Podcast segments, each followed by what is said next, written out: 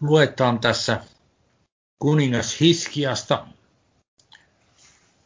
toisen kuningasten kirjan 20. luvusta lähdetään lukemaan. Niihin aikoihin Hiskia sairastoi ja oli kuolemaisillansa, ja profeetta Jesaja Aamoksen poika tuli hänen tykönsä ja sanoi hänelle, näin sanoi Herra, toimita talosi, sillä sinä kuolet, etkä enää parane. Niin hän käänsi kasvonsa seinään päin ja rukoili Herraa sanoen, Oi Herra, muista kuinka minä olen valtanut sinun edessi uskollisesti ja ehyellä sydämellä ja tehnyt sitä, mikä on hyvää sinun silmissäsi. Ja Hiskia itki katkerasti. Mutta Jesaja ei ollut vielä lähtenyt keskimmäiseltä esipihalta, kun hänelle tuli tämä Herran sana.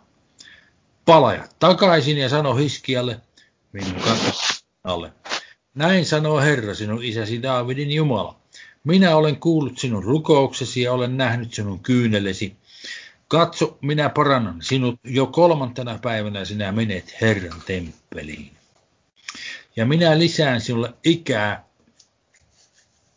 15 vuotta ja minä pelastan sinut ja tämän kaupungin Assurin kuninkaan käsistä. Minä varjelen tätä kaupunkia itseni tähden ja palveleni Daavidin tähden. Ja Jesaja sanoi, toimittakaa tänne viikunakakkua, niin he toi, toi, toivat sitä ja panivat paiseen päälle ja hän parani. Ja Hiskia sanoi Jesalle, mikä on merkkinä siitä, että Herra on parantava minut, niin että minä kolmantena päivänä voin mennä Herran temppeliin. Jesaja sanoi, tämä on oleva sinulle merkkinä Herralta siitä, että Herra tekee mitä hän on sanonut. Varjo kulkee kymmenen astetta eteenpäin, tahi siirtyy kymmenen astetta takaisin. Ja kymmenen hiskiä sanoi, varjo on helppo pidetä, varjo, varjon on helppo pidetä kymmenen astetta. Ei, vaan siirtyköön varjo takaisin kymmenen astetta. Silloin profetta Jesaja huusi Herra ja hän antoi varjon aahaan aurinkokellossa siirtyä takaisin kymmenen astetta, jotka se oli jo laskeutunut. Tällainen kertomus täällä. Ensinnäkin, siis kun Hiskia rukoili, jakeessa kolme. Oi Herra, muista kuinka minä olen vaeltanut sinun edessäsi uskollisesti ja ehyellä sydämellä ja tehnyt sitä, mikä on hyvää sinun silmissäsi. Kun Hiskia sai profeettia Jesajalta, että sä oot nyt kuolemassa, toimita talosi, hän kääntyi Jumalan puoleen. Eikä Jesaja ollut vielä kerennyt pois lähtemään, oli keskimmäisellä esipihalla, kun Jumala sanoi, mene takaisin. Ja tässä on tyyppiesimerkki siitä, miten kun tilanne muuttuu, niin ilmestys saattaa muuttua myös. Alkuperäinen ilmestys oli, että Hiskia kuolee, hän kääntyy Jumalan puoleen, sitten tuli uusi ilmestys, että parannetkin ja vielä 15 vuotta elät lisää. Mutta tultiin tähän tämän ehyen sydämen takia. Mulla ei ollut tässä mahdollista tarkemmin tutkia nyt, eh, mikä sana hebrean kielellä olisi nyt kaiken lähinnä tässä, mutta sillä ei varsinaisesti ole merkitystä, koska nämä paikat, missä on käytetty tämän, tätä sanaa ehyt, niin ne on kaikissa niissä paikoissa on sellainen sana, joka suurin piirtein tätä samaa asiaa kuvaa. Nyt näissä paikoissa on useita paikkoja, jotka englanninkielisessä raamatussa on käännetty täydellisellä sydämellä, siis englanniksi perfect, perfekti, täydellinen sydän. Ja se on harhaanjohtava ymmärrys siinä mielessä, että eihän meidän sydämemme sillä tavalla ole perfekti tai täydellinen niin kuin Jeesuksen Kristuksen sydän on. Mutta se voi olla ehyt ja silloin on kysymys siitä, että kun se on ehyt, niin se on kokonainen. Se ei ole pirstoutunut, se on jakautunut kahtia tai useampaa osaa. Eli tarkoittaa sitä, että ei ole muita jumalia tai muita asioita, jotka on tärkeämpiä kuin Jumala meidän elämässämme. Sitä tämä ehytsydämisyys tässä merkitsee. Tämä on hyvä esimerkki miehestä, jolla sellainen sydän oli Hiskialla siis. Nyt kun ollaan tässä, on mielenkiintoista tarkastella vielä tätä. Ensinnäkin, minkä takia oli Jesajan syytä mennä kertomaan Hiskialle, että toimita talosi, sillä sinä kuolet, etkä enää parane. Hiski oli kuningas ja Jumala käski Jesaja ilmoittaa Hiskialle sitä varten, että tämä toimittaisi talonsa. Eli saisi järjestettyä kaikki ne asiat, mitkä täytyy tehdä seuraavan kunin, kuninkaan kruunaamiseksi ja niin edelleen, että valta rauhallisesti jatkuisi eteenpäin. Sitten toinen merkittävä asia on, tämä ilmestys tuli yhden ainoan kerran, tämä tieto tuli ainoastaan Hiskialle. Yhden kerran. Sinä kuolet, etkä enää parane. Jos Jumala ilmoittaa jotakin ilmestyksen perusteella yhden kerran, niin se voi muuttua vielä. Mutta jos se tulee peräkkäin kahteen kertaan, niin silloin se on taatto. Niin kun esimerkki tästä on, kun Joosef oli Faarao edessä ja Faarao näki unia ja kertoi niistä unista, kun sama asia tuli kahteen kertaan, ensin oli tähkäpäät ja sitten oli lehmät, niin Joosef sanoi, että koska tämä asia on tullut Faaraolle kahteen kertaan, niin tämä on varma, että se varmasti tapahtuu ja vielä pian. No tämä tuli yhden kerran vain, sen takia se saattoi muuttua, ja kun Hiskiä rukoili, niin se tilanne muuttui, ja sitten hän parani.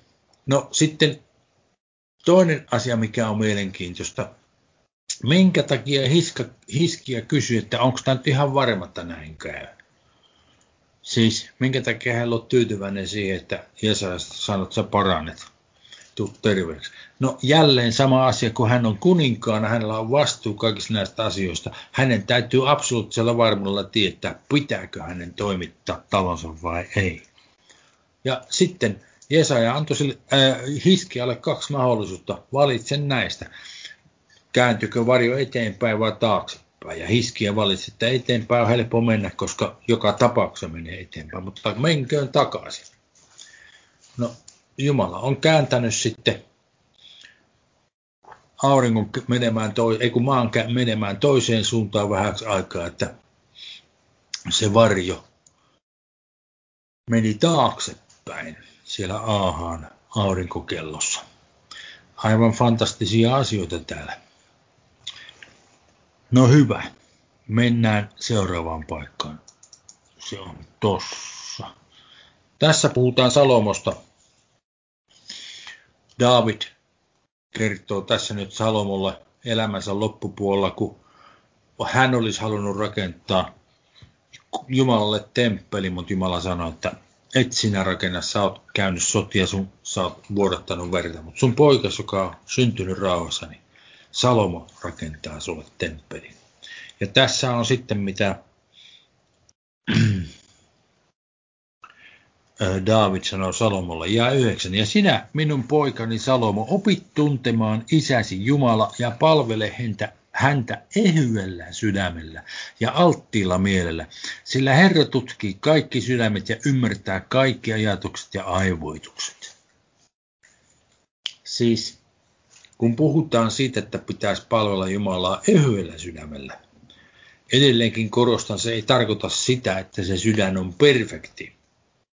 Siinä mielessä, että me emme ikinä, ikinä tee mitään väärin. Vaan se eheys tarkoittaa sitä, että se on aina altis ja valmis kääntymään Jumalan puoleen. Siis menipä hyvin tai huonosti, tai hyvin huonosti, tai miten hyvänsä menee, niin aina käännytään Jumalan puoleen.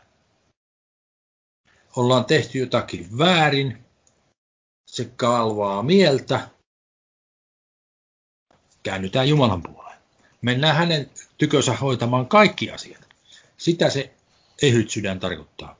Se ei tarkoita sitä, että me emme tee virheitä. Kun myöhemmin katsotaan vielä esimerkki Daavidista. Kuningas Daavid, hänestä sanotaan, että hän oli Jumalan sydämen mukainen mies. Ja kuitenkin hän tapatti Uuria ja otti tämän vaimon Patseban vaimokseen itselleen. Sitten profetta Naatan tuli nuhtelemaan häntä. Niin kuin hän tuli nuhtelemaan, Naatan tuli nuhtelemaan, niin David katui sitä. Kääntyy Jumalan luo. Jälleen. Vastaavassa tilanteessa, kun Saulia nuhdeltiin, profetta Samuel nuhteli Saulia, niin hän sanoi, en minä mitään väärää kai. Minä tein just niin kuin sä sanoit. Mä tein just niin kuin Jumala sanoi. Ei ollut valmis myöntämään virhettään.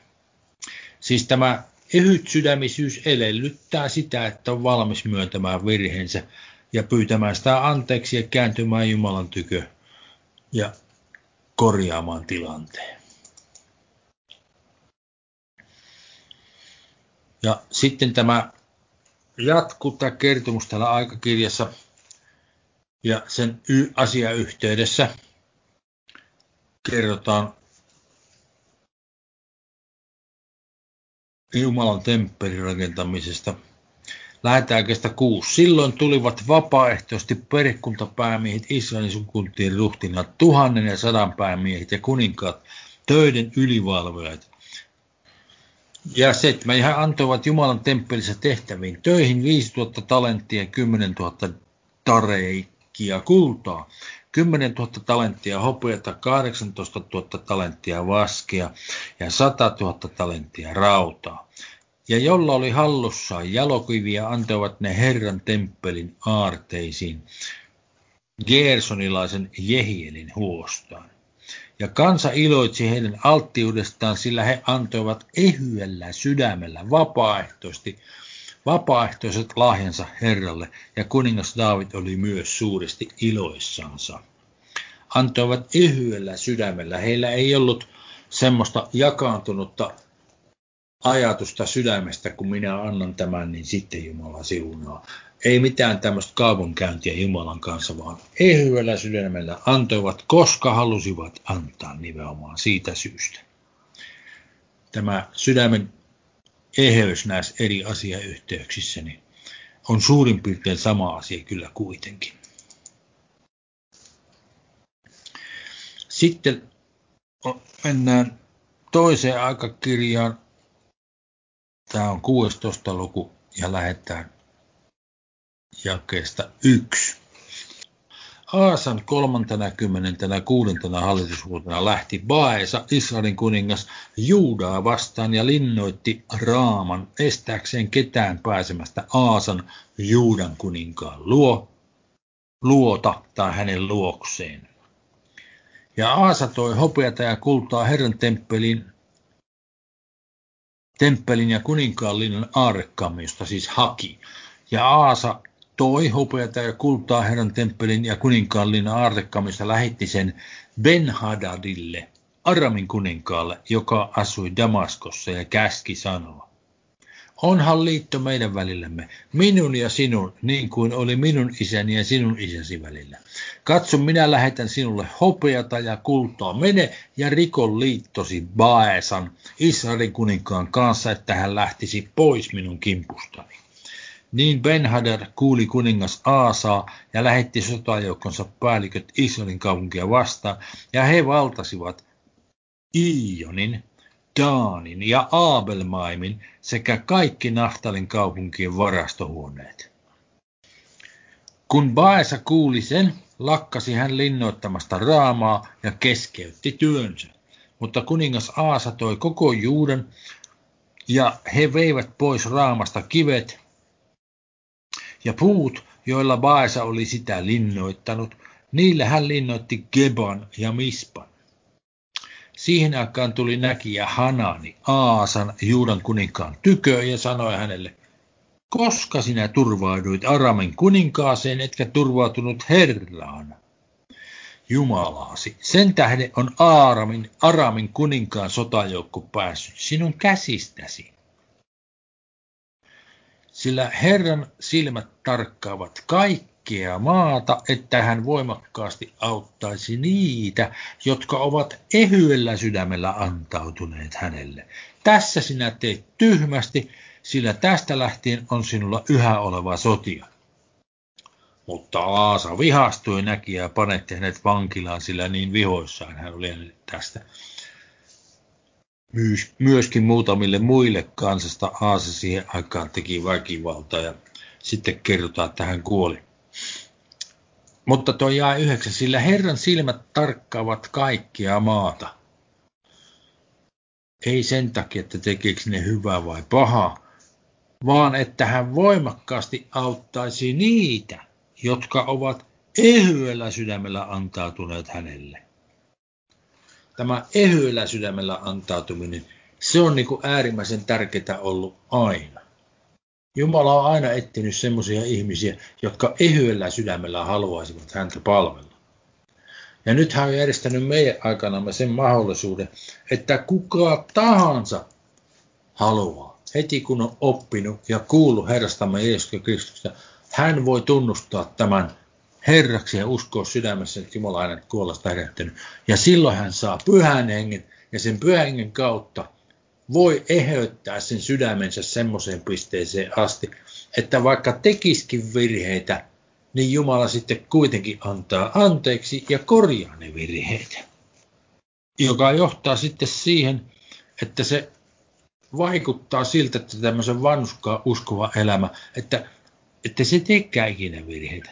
Kyllä me virheitä tehdään, mutta Jumala korjaa ne meidän puolestamme, kun me ehyellä sydämellä palvelemme häntä. Hän on sen kykenevä tekemään. No katsotaan nyt sitten toi Daavidin paikka. Se on apostolien tekojen 13. luvussa ja 22. Siinä kerrotaan, luetaan edelleen ja, ja 21. Tämä on keskellä sitä kertomusta, minkä Hanna luki tiistaina viime viikolla oliko se viime viikolla vai toisessa viikolla, mutta leiriviikolla joka tapauksessa, seminaariviikolla. Israelin kansa halusi itselleen kuninkaan niin kuin kaikilla ympäröivillekin kansoilla on, oli, ja Samuel pahoitti mielensä tästä ja kääntyi Jumalan puoleen, mutta Jumala sanoi, että ei ne ole sun varpaalle astunut, ne astuneet minun varpaalle, mutta teen niin kuin ne haluavat. Anna heille kuningas. Ja 21. Ja sitten he anoivat kuningasta ja Jumala antoi heille Saulin Kiisin pojan, miehen Benjaminin sukukunnasta neljäksikymmeneksi vuodeksi. Mutta hän pani hänet viralta, siis Jumalalla pani Saulin pois viralta ja herätti heille kuninkaaksi Daavidin, josta hän myös todisti ja sanoi. Minä olen löytänyt Daavidin Iisain pojan, sydämeni mukaisen miehen, joka on tekevä kaikessa minun tahtoni. Siis David oli Jumalan sydämen mukainen mies. Kuitenkin hän, niin kuin totesimme, tapatti Uurian sodassa, se oli murhaa. Ja otti Uurian vaimon Patsaban vaimokseen. Mutta kun Naatan tuli nuhtelemaan häntä, niin hän myönsi, hän tunnusti, hän kattui, teki parannuksen. Samalla tavalla Daavidin esimerkkiä kaikissa tilanteissa meidän on syytä seurata. Sitten mennään toiseen korintolaskirjeeseen. Lähdetään ensimmäisen luvun 21. Mutta se, joka lujittaa meidät yhdessä teidän kanssanne Kristukseen ja joka on voidellut meidät, on Jumala.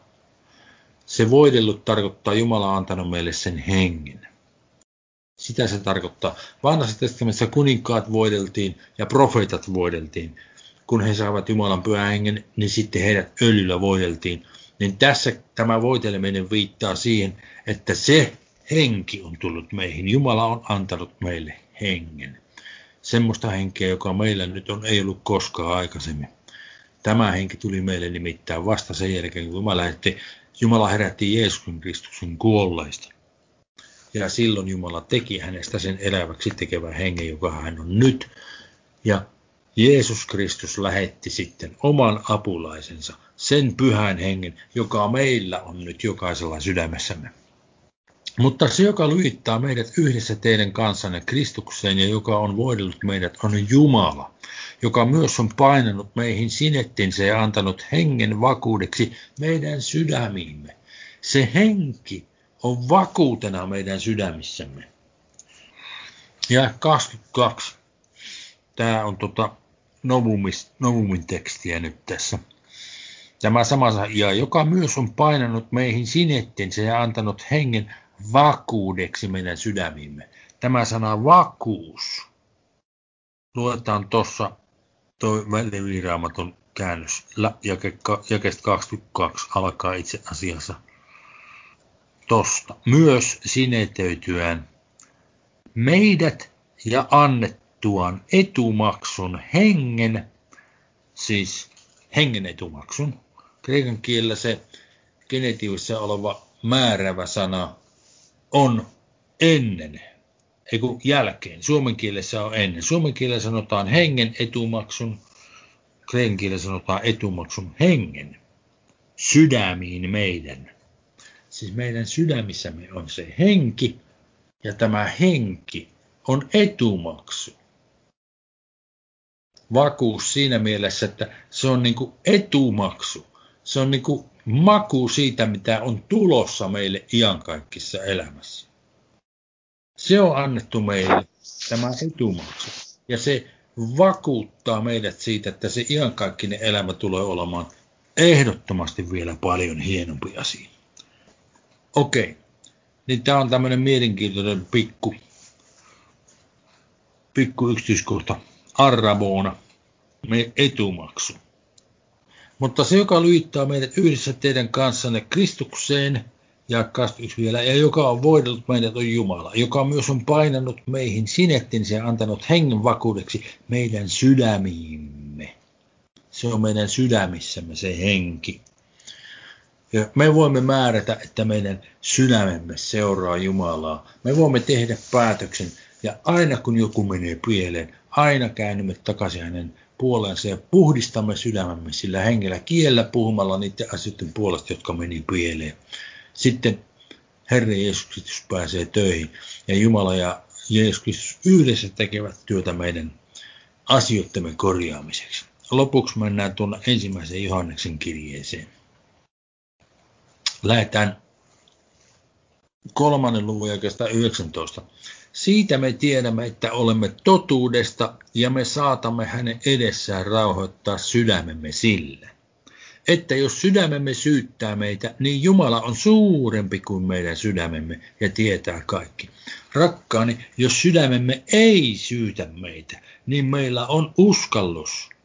Uskallus on krenkilisena parheisi, joka tarkoittaa puheen rohkeus niin meillä on puheen rohkeus Jumalaan. Uskallamme puhua ja mitä ikinä anomme, sen me häneltä saamme, koska pidämme hänen käskynsä ja teemme sitä, mikä on hänelle otollista.